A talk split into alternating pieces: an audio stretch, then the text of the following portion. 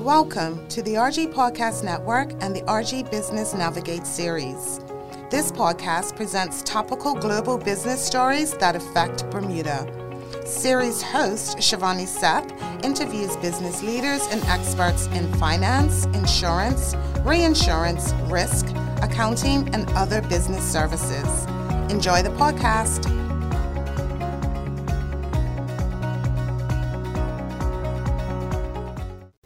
Welcome to the RG Business Navigate series. I'm Shivani Seth and I'm your host. Today we are doing the full financial outlook for 2023 as well as a review of 2022. I'm excited to welcome my guests, Jonathan Kent, business writer, and Nathan Kowalski, president of the Chamber of Commerce. Welcome to you both. Thanks for having me. Yeah, thanks for having me. So we met, I think, almost a year ago to the day to um, to talk about the exact same same problems that arose for 2022. So I'm really looking forward to today's review and discussing with both of you where we stand now. Um, so the the world has has witnessed an amazing amount of change during this year. I think we've successfully come out of COVID. I know there are still cases that continue, but certainly life seems to be resuming a little bit more normally. Uh, so if I begin perhaps talking about inflation rates, I think that's really uh, taking that elephant out of the room because it's a huge, huge topic that's affecting us. It, they've certainly rocked everyday life in Bermuda. And as an island, we re- rely entirely on shipping, everyday goods. We see our supermarket prices soaring, construction costs are rising. So perhaps if I pose a question to you, Nathan, um, initially, can I ask you, is the infl- inflation rate stated as 4.5% in July 2022 accurate in your opinion?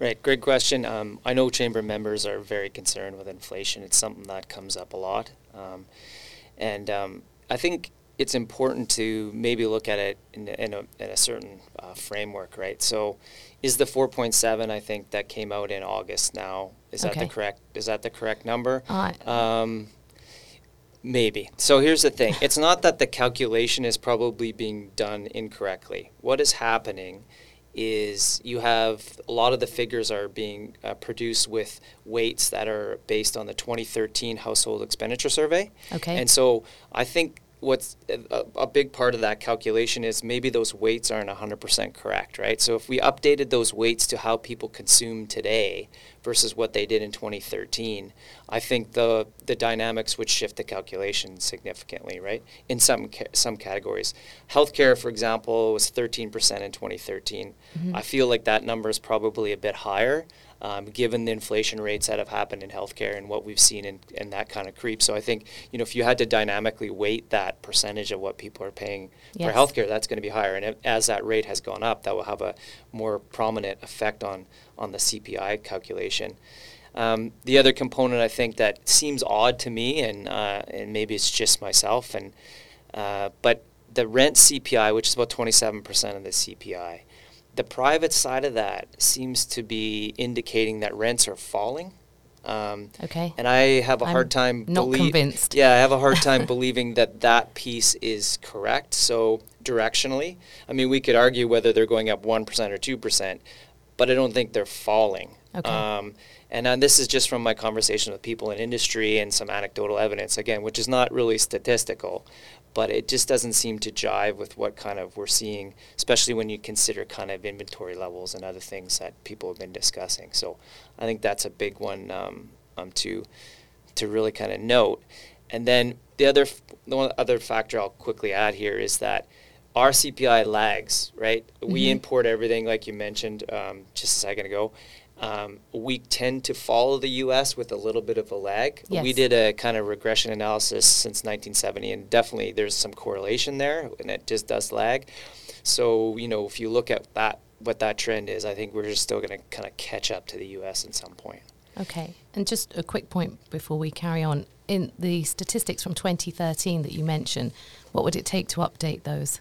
It would take a new household expenditure survey. So it's something the government's going to have to spend the resources on okay. to get the, to get those new weights. So it is something they're going to have to be committed to, which I think is important because it will frame a lot of things we're discussing today, including the minimum wage, but we're going to get into a conversation at some point of a living wage. And I don't think without that data, we really can have an educated conversation. I mean, we need to really figure out nowadays what Bermudians and what we're all spending Yes. on the island versus what it was in 2013. We need to have that those figures. Yes. So I think it'll it'll inform a more kind of educated discussion if we can get that done. Okay, and Jonathan, any words on inflation? Well, I think uh, anecdotally, most of us would say that our own expenses have gone up perhaps 10%. more. Okay, And uh, speaking to Michael Neff, who's uh, um, managing director at Butterfield Bank for Yes. Bermuda, he says that their estimation is that it's gone up about 10% or even north of that. right.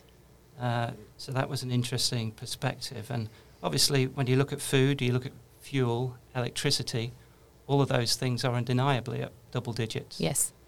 Uh, and uh, so the, the rent, I agree with Nathan, seems to be a bit of an anomaly because I did speak to some real estate people who say that the rental market is very, very hot Yes. and that there's particular demand for certain types of property. Um, affordable housing is one, sub $3,000 a month family units with two bedrooms, that, that's very much in demand. in fact, he said if you put up a block of 20 of those today, he could fill it within one day. Wow. He said Wow. the, the right kind of properties that come up. He's seen, uh, I think, 76 inquiries in one day for one particular properties and Okay. 21 viewings. So th- there's clearly massive demand there. And when you There is. have that kind of demand, then usually uh, supply f- should follow. Yes. So hopefully some people will see investment opportunities there. And And start investing into those properties. yeah, and family Um, homes is the other area where there's a, a big shortage too. Okay. Of course, I'm sure we'll talk about that later. Yes, we certainly will. I mean, you know, regarding our everyday life, where the impacts, as we've just discussed, are really being felt, do you feel that either of you, are there any signs of these costs normalising or are we to expect worse as we head into 2023? Well, I, I think, you know, we, we talk about importing inflation, and so you have to look overseas to see what's happening. Okay. And th- there are some signs that uh, perhaps inflation may be just starting to uh, soften a little. I hope so. I mean, oil has gone down, for example, from where it was in, in June, Yes. which is uh, by about a third to where it is now. Which, I mean, if the Ukraine war stopped, that would help, but I don't think there are any signs of that happening anytime soon. Um, and food prices in grocery stores in the US are up between 11 and 12 percent Okay. But the uh, US Economic Research Service is predicting next year a rise of 2.5 to 3.5 percent, so still going up, but stabilizing. Okay. So hopefully that that signals that maybe A some of the drivers of inflation are, are starting to. a small glimmer of change a little. hope.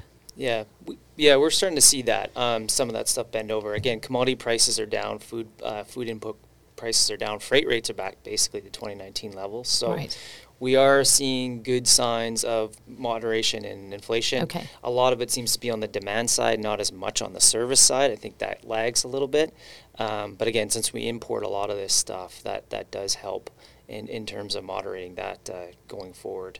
Um, and the last print in the U.S. seemed to indicate that's softening a little bit. So hopefully that trend continues. Uh, And we aren't lagging too far behind in feeling that That's, impact. that's right. Yeah. Um, okay, so I think what marries with inflation naturally are interest rates.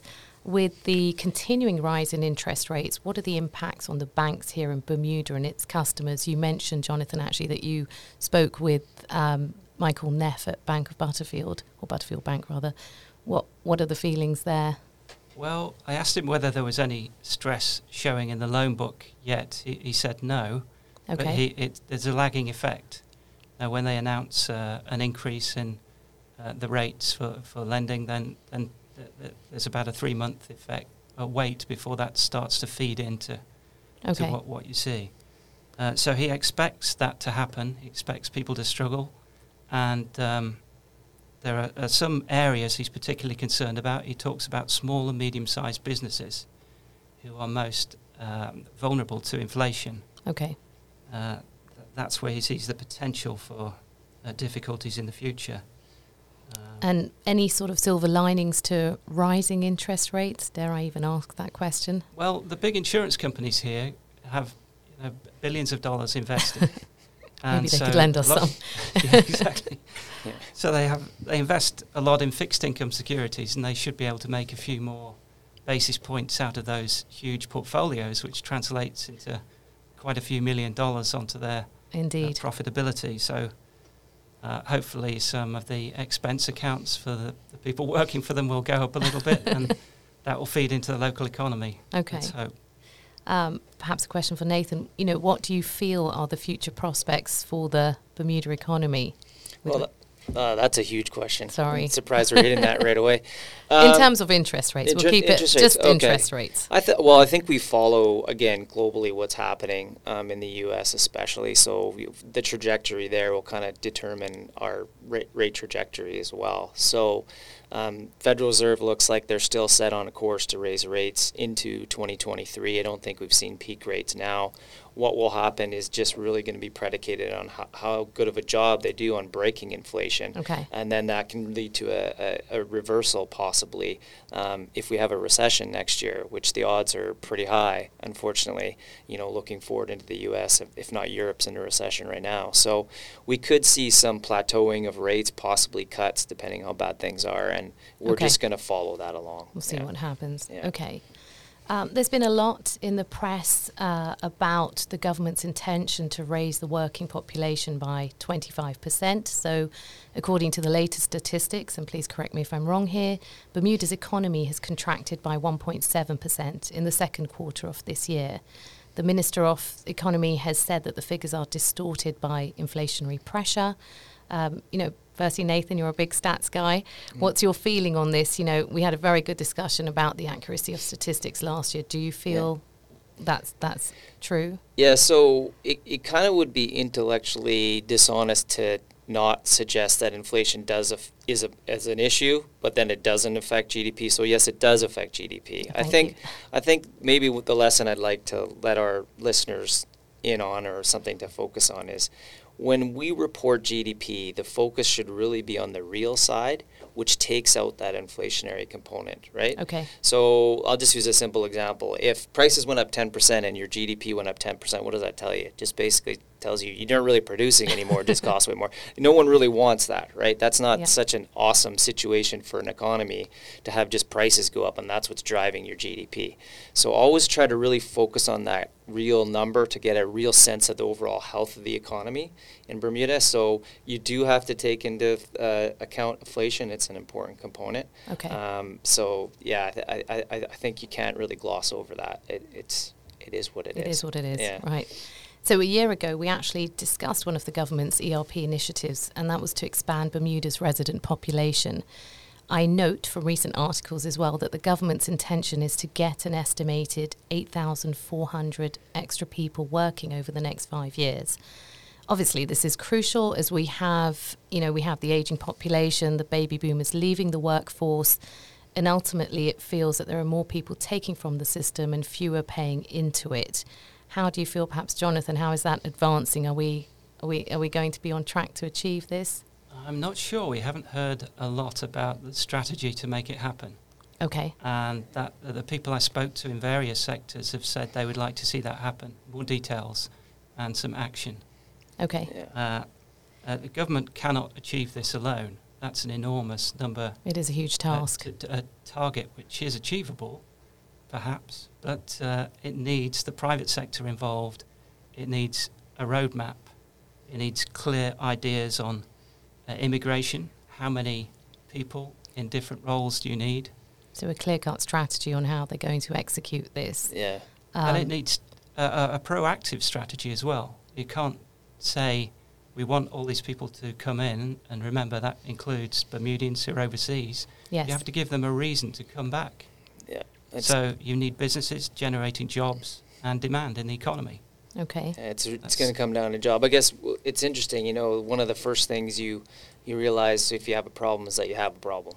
And it's nice to see that kind of formalized paper come out. Although Jonathan knows I wrote about this in 2014, so we've we've been discussing this for s- some time. Almost I mean, 10 you know, years. it's up 10 years, yeah. So that's not really the new thing. That you know, the important thing is job growth, right? Job growth is really what we're kind of talking about here to bring people back and, and create a more a a growing economy. Um, if I had to choose, to be honest, one statistic, if you said to me one stat, Nathan's the only stat you're allowed to use to gauge how well we're doing, that would be my stat. It would Okay. really be just job growth. I mean, if if what you're planning on doing and all the policies and things, if it's not really focused on that, um, I think it's not going to be as effective. I think that's the key to fix the denominator problem we have, right? Where we have these um, escalating entitlement payments, whether it's pensions, healthcare, everything, and we have a shrinking pool of workers that are paying for it. Yes. And this is this is the problem. We all know that um, that this burden gets shared amongst less and less people. So the job growth is is critical.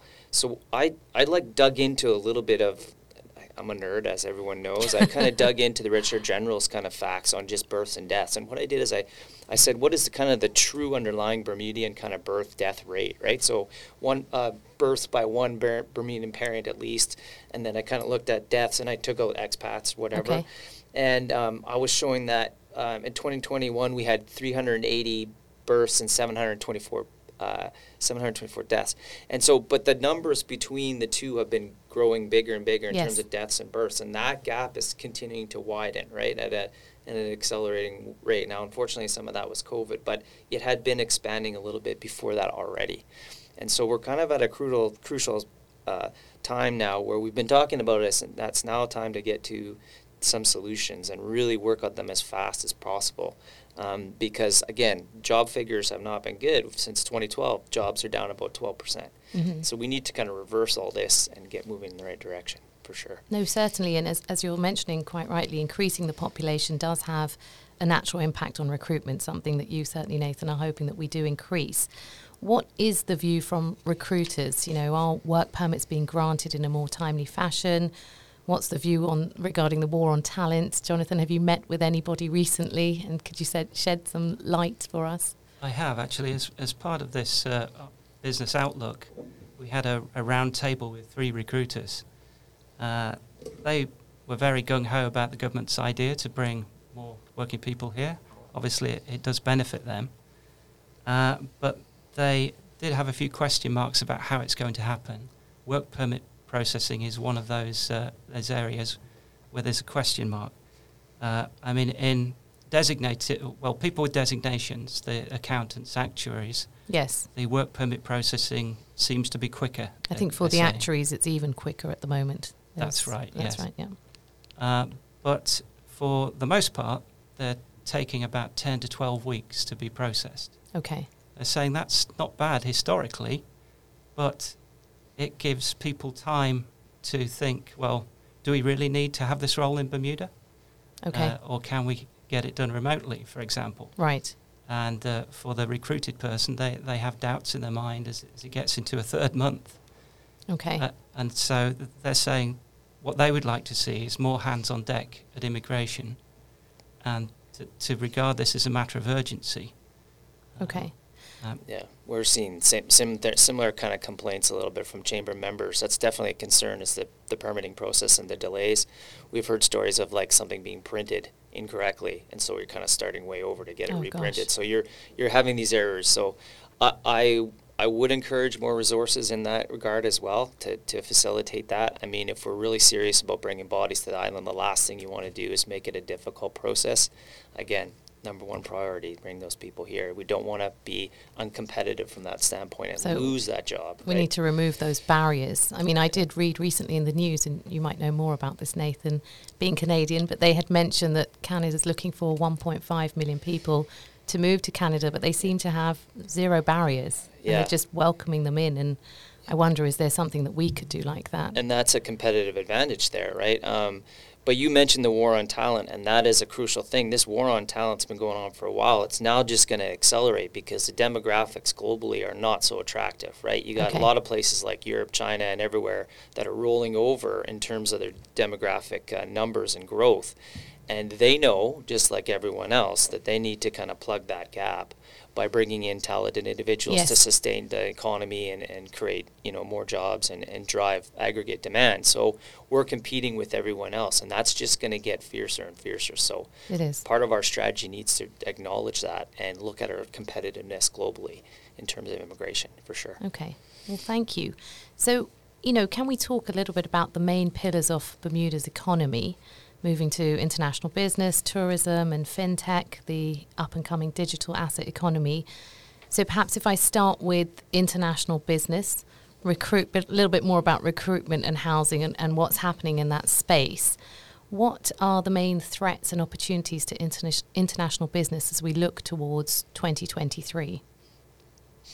Well, uh, I could talk a little bit about the uh, the war for talent, because again, the recruiters were saying that that, that is getting quite fierce now, um, and compensation packages are going through the roof, is how they described it. Okay.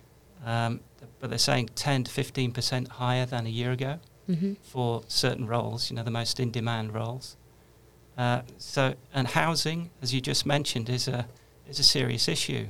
There is a shortage of uh, the family homes that attract executives who may be able to uh, create jobs, build teams around them. So Right. they're, they're important for Bermuda, going far beyond the needs of that family. Um, and they're saying in some cases that they they bring in an executive, they've only got one or two homes to show them That's right. and that is they, they say that's not a tenable situation. Uh, their ideas that they suggest that many homes are dilapidated, caught in family trust situations uh, that could be renovated. That that's part of the solution Okay. potentially. Um, and of course, you have the Airbnb situation. I looked on Airbnb yesterday and put Bermuda in the search engine, and 482 properties came up. Wow. I mean, Gosh, uh, that's a lot. only 25 of them were three bedroom houses, though. Okay. Um, but, but there is clearly a need for, for more housing, and that's, that's a big question, of course, for Bermuda to answer. Because how can we increase our population if we have nowhere to put them? That, yeah, it's chicken and egg there. I agree. I mean, Riddell's Bay is probably the last one that I can think of that's a major kind of housing development that's ongoing right now, which should add a little bit of supply. I think if we want to just touch on that quickly, yes. um, we might not be able to build out like as much as we want. We might have to start focusing on building up. And one of the things I'd like to see, and I think a lot of people would like to see, is more of a vibrant, livable city, say in Hamilton Okay. uh, which would involve, which would, it, you know, require a lot of investment in some maybe higher end condos and lofts and stuff like that within the city to drive population within the city and make it more of a, you know, overall dynamic city and increase that housing stock. So that might be an option. We don't have a lot of obviously uh, investment in that right now, so it's a potential source. It's a potential. Yeah. No, definitely. Um, so throughout 2022, I've had fruitful discussions with guests on global minimum tax, ESG, climate change. Uh, perhaps a question for you, Nathan. How do you feel Bermuda is placed for 2023 with regards to each one in turn? So on the, I'll I'll just touch on the tax one first. Um, I think a part of that is outside of our hands, right? Um, it's really going to be predicated on what happens on the, the global minimum, uh, people agreeing on that global minimum Yes. tax. It doesn't really look like they're there. Uh, a number of EU members are not into it. U.S. has now got a kind of divided Congress. I'm not quite sure where they're going to go with that tax policy. Um, we don't want to be a first mover on that, um, obviously, for competitive reasons, right? So we're watching. So, so we're watching. So that's not really something we can really, um, you know, affect. Uh, we're kind of just it's we're going to be more reactionary, I think, on that on that uh, on that aspect. Um, what was the other one? International business. ESG, ESG, ESG and climate and change. climate change. Yes. So in general, we have uh, the intellectual capital here, right? Mhm. We have all the resources. That to me seems like a piece of low-hanging fruit that we should grab in terms of that next evolution in the market. Uh, BDA is all over that as well, pushing that internationally. Yes. Um, an easy way to help expand the economy to get into another line of business, which you already have, right? It's not like we're recreating the wheel here. We're just using exa- uh, existing resources. So I think that is actually a positive um, potential uh, piece for Bermuda's economy going Okay. forward, actually. Yeah. And then, in terms of of opportunities, are there any particular sectors within IB that have high growth potential for 2023? I think life is one of them. If I Mhm. had to, you know, check a box, life continues to grow. It's been a great source of job growth for Bermuda in Yes. IB, and again, we have that natural set of talent and resources here. We just continue to expand that. I think that's one of the ones I can see off the top of my head. Jonathan. Yeah, I, I agree. Yeah. Life uh, is obviously propelled by the, the forces around the world demand for Yes. uh, retirement products and, and protection of those. And when I actually had a guest on from Bilter Mm. talking again about recruitment, one of the issues is there aren't enough people with experience in the life marketplace. So perhaps we can increase uh, recruitment and you know bodies on the island through that area. Of course, uh, P&C reinsurers are, are doing quite well. Catastrophe rates are, Okay. are climbing. Um, and uh, climate change is, is creating demand for what they do, Yes. their expertise. Um, and uh, you look at cyber, mortgage, casualty, all Mhm. those areas are, are growing in Bermuda. And perhaps the captive industry too. And That's an- indeed, the another captive industry interesting- is a interesting hard area. market drives Yes. interest in self-insurance, indeed. Yeah, we're kind of lucky because a lot of those aspects of the economy globally, and we're part of it, are actually doing quite well. Um, they're more defensive insurance industry in, in general, Mhm. and yeah, we're seeing you know premium prices should be quite hard and going into January. So it, it does that actually does bode well for for Bermuda And too. and it's very clear through several conversations I've had with various guests is that we are underpinned uh, as a jurisdiction. We're underpinned by the Bermuda Monetary Authority, which is fantastic, which is unusual. Again, a very attractive piece for coming to the island. Yeah, absolutely. Well, that's a point, a good point, because uh, obviously, if, if our tax advantage is uh, minimised by the global minimum tax, we need to focus on our other competitive elements, Okay. and uh, regulation is clearly one of those. Yes. Yes. Yeah. Um, so if I hone in a little bit on the advancements in ESG, you spoke a little bit, um, Nathan, about the BDA. What you know, what are the advancements in Bermuda becoming a world leader in climate risk management? What are the chances? Chances are good for us, I'd say. Again, because we have that intellectual capital, the background, uh, Okay. resources. I think, like what I just said, I think we, we have a good chance of being a, a, a global leader in that. Um, and I think it's something we need to continue to pursue, to be honest. And Jonathan, have you met with anybody regarding climate change or the focus for 2023 on the island? Yeah, I've spoken with uh, a lot of people about that, and there's a strong feeling that we're really well positioned. Okay. I mean, look at the track record. Since Hurricane Andrew, all the reinsurers were set up. Then we created a solution to a crisis. Uh, and of course, extreme weather is, is the big issue yes. now. And w- our expertise has developed over the years, and we have an excellent claims paying track record. Okay. Uh, and uh, I think we're naturally a, a good fit for that kind of business. Okay. Thank you. I think I'm going to move on to fintech now. the recent shockwaves of um, the FTX. So, after the very recent crash of a major Bahamas based cryptocurrency trader, are we to believe that the FTX has collapsed? I mean, you know, it was quite quite shocking when I read that myself. What and what does it mean for Bermuda? Yeah, I think I think the news is still trickling trickling out on all the details. This is quite a complicated web of intricacies involved in Mhm. the crypto space, right? Um, I think it's it's pretty clear that the company has collapsed. Um, you're still starting to see some bodies wash on shore, um, and I think that's that process is going to happen for a little while. Uh, you know, some of the comments made by the liquidator are pretty shocking um, in terms of controls and stuff like that. Mhm. So it's it's pretty messy. Locally, we do have some companies, from my understanding, that are somewhat affected or Oh, or okay. connected in some ways to the fallout. Um, I won't mention any names; nothing's really official yet. But I think we're probably likely to see um, again some other dislocations that kind of wash out on this um, as it as it evolves. It's quite a big story. I think it was 32, 35 billion at the t- at the peak, Right. literally evaporated in a month. So, um, yeah, it's a bit shocking. You know, what's there's coming out. been there's been a huge drive from the government, especially to embrace digital business here in Bermuda. So I wonder, have we lost confidence? What, what how do you feel, Jonathan? I, I think surely the whole industry uh, will have lost confidence through this because the the guy in charge there, Sam Bankman-Fried, was supposed to be one of the good guys, you know.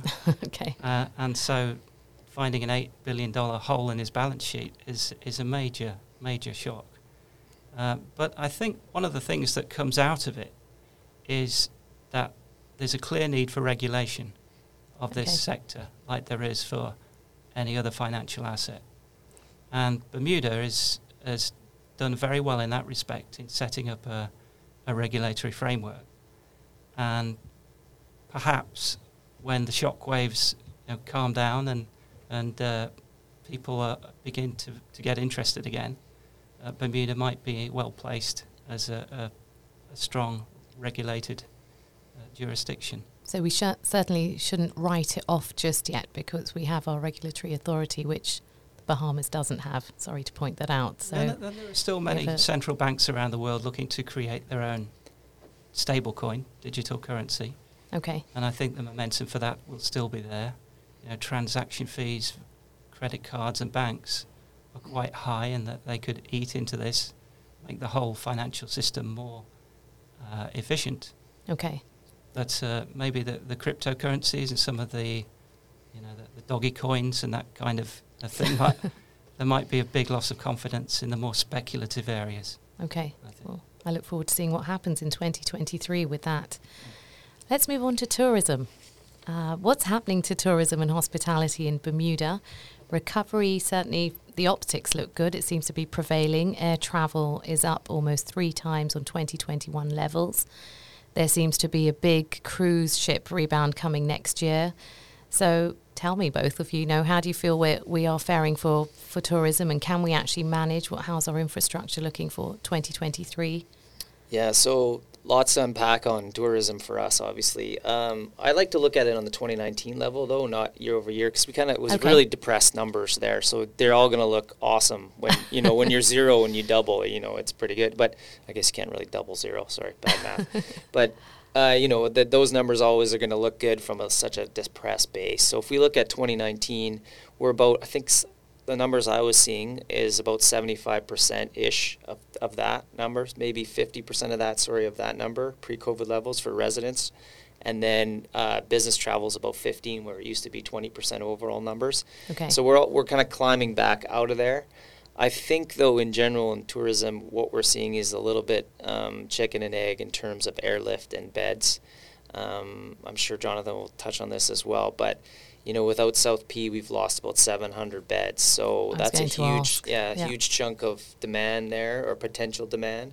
And that you need, to get the airlift back, you need the beds. To get the beds, and it, it kind of goes around in a circle, right? Yes. Um, so that kind of needs to be solved. Uh, South P is a huge, huge driver, huge. huge Where are we on that? What, what uh, it's are we at? unclear. I mean, the details are not out. I think what happened, though, to be fair, is that with inflation and rates and everything, the math around that deal's shifted uh, significantly, and so you know that's going to have to be worked out, um, and see how viable it is with you know with everything shifting the way it is, right? Um, so hopefully it does because that's a critical asset. We need we need to get that going. The pin action off South P is big too, right? Not just South P and beds. It's like the convention stuff, the events, you know, all the things that Mhm. surround it is such a huge asset. So, and again, it also helps drive airlift. If they can see the potential, then they can add more airlift as well. So. It, It's Okay. it's a it's an important thing. It's you know the existing inventory is getting filled. Like when we have multiple events, we had tech of that tech conference or Yes. tech week, sorry, Yes. and then we had PJ. I think was a similar week, and you know I was hearing things that it's tough to find a hotel. I mean we're filling up all the hotels when we have stuff going on. Okay. So we, we are bumping up against inventory constraints sometimes as well if we have multiple events and, and big things going on. So uh, it would be nice to increase that inventory. And Jonathan, what have you found out for us on tourism? Well, um, obviously the Fairmont Southampton leads the conversation on that. There's yes. a real need for that to come back. Um, over the 800 jobs, but also the demand it creates from tourists for uh, tourist-related products on the island. Okay. Um, but, but cruise ships are an interesting area. Uh, that there are 223 visits uh, scheduled for 2023, which is a big Wow, increase okay. from 2019. What were they in 2019? Remind I me. think 180, something Okay. like that. That's quite significant. Yeah. It is, and including 24 in the first quarter, which is unheard of. So there's obviously a lot of pent up demand along Yes. cruises. Uh, but the issue is, what are they going to do when they come here?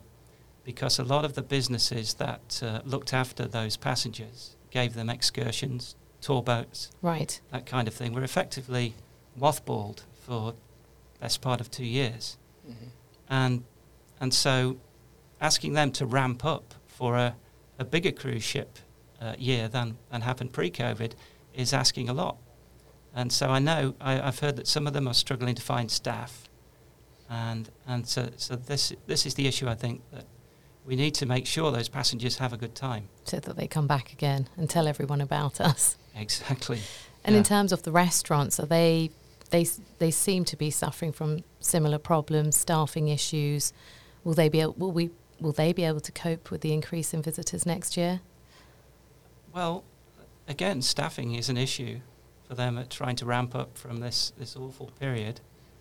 Um, but th- they also talked about remote work because Right. they're saying that, you know, even if people are on a hybrid system now where they're, they're working from home two or three days a week, uh, you can't sell that person lunch in, in town. No, that's You right. can't ask them to So, come to dinner afterwards. Actually, as you mentioned that, a word on the hybrid workplace. It certainly seems busier on the roads in the morning. Are people now coming back to town, do you feel? Are they coming back to their offices? I know from talking to certain employers, they have struggled to get staff back because it's obviously incredibly comfortable to be working from home. Uh, how do you, you know, how do you see that? Because are we continuing in a hybrid model, or do you think eventually it'll be back to Monday to Friday business as usual? I, th- I, f- I feel like, and again, I don't, I have no stats on this uh, per Okay. se, but I feel like people are coming back to the office, and it is getting busier in town, and that is becoming a drive to get people back in. I think people like the social aspect of it. Yes. I do think, though, that the kind of hybrid system that we've developed, I don't think that's going away in some shape or form. I mean, there might be some flexibility more so around uh, work in terms of how many days people come in. okay. Um, but uh, I do feel that people appreciate coming in and having that going But- back to nor- I say this in brackets going back to normal in terms of the work environment. But I do think there will be a piece of that that remains the flex flex kind of time. But I also feel it's important to encourage everybody back to the city, in inverted commas, because without that, obviously, as you just mentioned, Jonathan, you know, the restaurants aren't getting their usual lunch trade. So they're struggling. How do they make their ends meet? Do they cater for that? Do they bring in the food and then have nobody coming? So I think there's there's work that we can do within Bermuda before even looking outside and trying to get more people here. Certainly, the people on the island, I feel, and correct me if I'm wrong, that you know, if we were to make a greater effort to get everybody in town on a more regular basis, the businesses around would flourish. yeah, yeah. Yeah, certainly if you, um, well, doing the schoolroom from Warwick or looking for a parking space in Hamilton, uh, I've got to say it looks like a, a lot of people are coming back. Okay. Uh, but I, I think also there is a, a danger for Bermuda in uh, too much emphasis on remote work solutions. Right. Um, I, I heard from the recruiters, for example, that uh, some um, candidates for jobs with Bermuda companies were asking to actually do the job from wherever they were in the Gosh. world, Okay. from Yeah. Canada, from British Right. Virgin Islands, even from California, although the time difference Okay. would Was not be working. horrendous. But uh, she said they, they fully expected to get these positions, and two of them actually did. yeah. Wow. Um, If you if you don't need to do your job in Hamilton, you can do it from Halifax. That's some- true. what's the saying that's kind Mhm. of going around, right? So yeah, that is that's definitely a risk, right? So if you're a high cost jurisdiction too, um, you might be at a. That's some, something they have. That's why getting those people here as seamlessly as possible with no right. frictions is so important. So that again, we're not double thinking about where we can source certain positions. right? And perhaps I should have asked earlier, where are we placed with our digital nomads? Are they are they here? Are the numbers increasing? Are they decreasing? Do you have any information on that, Jonathan? Well, I think there are fewer than there were. um, Okay. and many of them stayed for nine months, for a year, is what, what uh, realtors told me. Okay, Um, but there are a few who decided to stay longer. right. Uh, so again, whether that's having an impact on what's available for, for rentals for people coming here to work, I don't know. That that may be a, a dynamic to watch. Okay, well, thank you. So, finally, really, 2023 is approaching at a very fast pace. What are the economic outlook, or for, or what is the economic outlook for Bermuda? And I'd like each of you to comment on this. So, this is my big one, Nathan. Here it is. I'll let Jonathan. We'll start with. Jonathan. Yeah. Okay, so let me know what what's it looking like. I'd say tough year ahead. Okay, Uh, I think international business will continue to thrive, particularly the reinsurance and insurance sector. Uh, but I think local businesses will be facing struggles, and for them, they'll see their input prices going up because of inflation, and their staff asking for pay rises, and at the, it's for them it will be a question of whether they can pass those costs on to their customers and maintain their sales. You know, because okay, if you're selling essential goods like food, then you can do that. You can get away with it. But if you're sending, uh, selling discretionary items, then you may uh, you may struggle. Uh, so, I mean, I hope that inflation tails off sooner rather than later. okay, And again, the, the bank told me that they expect that to happen, and that uh, by the end of next year, perhaps interest rates may be starting to fall, okay. which would be uh, very welcome. So perhaps a tough start. Yeah. Okay, That's, Nathan. well, that's a good. That's a really good summary. I don't think you need me to add anything, I think Jonathan. No, but that, that's really good. I, th- I think that's fair. I think we are starting to see what we have seen. Sorry, not starting to see. We have seen for some time a bifurcation in the economy, right, in terms of IB and, and the local domestic economy. Again, local domestic economy is getting hit a little bit harder with the inflation side, like Jonathan mentioned, but also just aggregate demand side from the reduced population, right? Okay. And so it's like getting those bodies up, it- getting more business w- locally, domestically helps them more directly. Whereas IB is it's a global business, right? Um, and they're all IB is able to kind of uh, absorb some wage pressure, or they have seen some significant wage pressure uh, in in terms of escalating salaries. So that's a good thing for them. Um, uh, but you're, you know, it's pretty competitive there. Uh, but the domestic economy is still struggling. They're still trying to make up from COVID, and it's predicated a little bit on the bodies and tourism growing because tourism on the margin is going to be a very important factor in terms of job growth, right? It's a big sector that's lost a lot of jobs. So some of those jobs coming back will be in the tourism side. Okay. So we have to really look for that as kind of the marginal driver for growth. Um, I wouldn't expect, you know, significant GDP growth ripping through 2023, given all that's happening in the global macro situation and inflation. But I feel like we're still digging out. So um, hopefully, Okay. that yeah, the So tables turn. yeah. perhaps the message is to approach 2023 with caution. Yes, absolutely. Okay.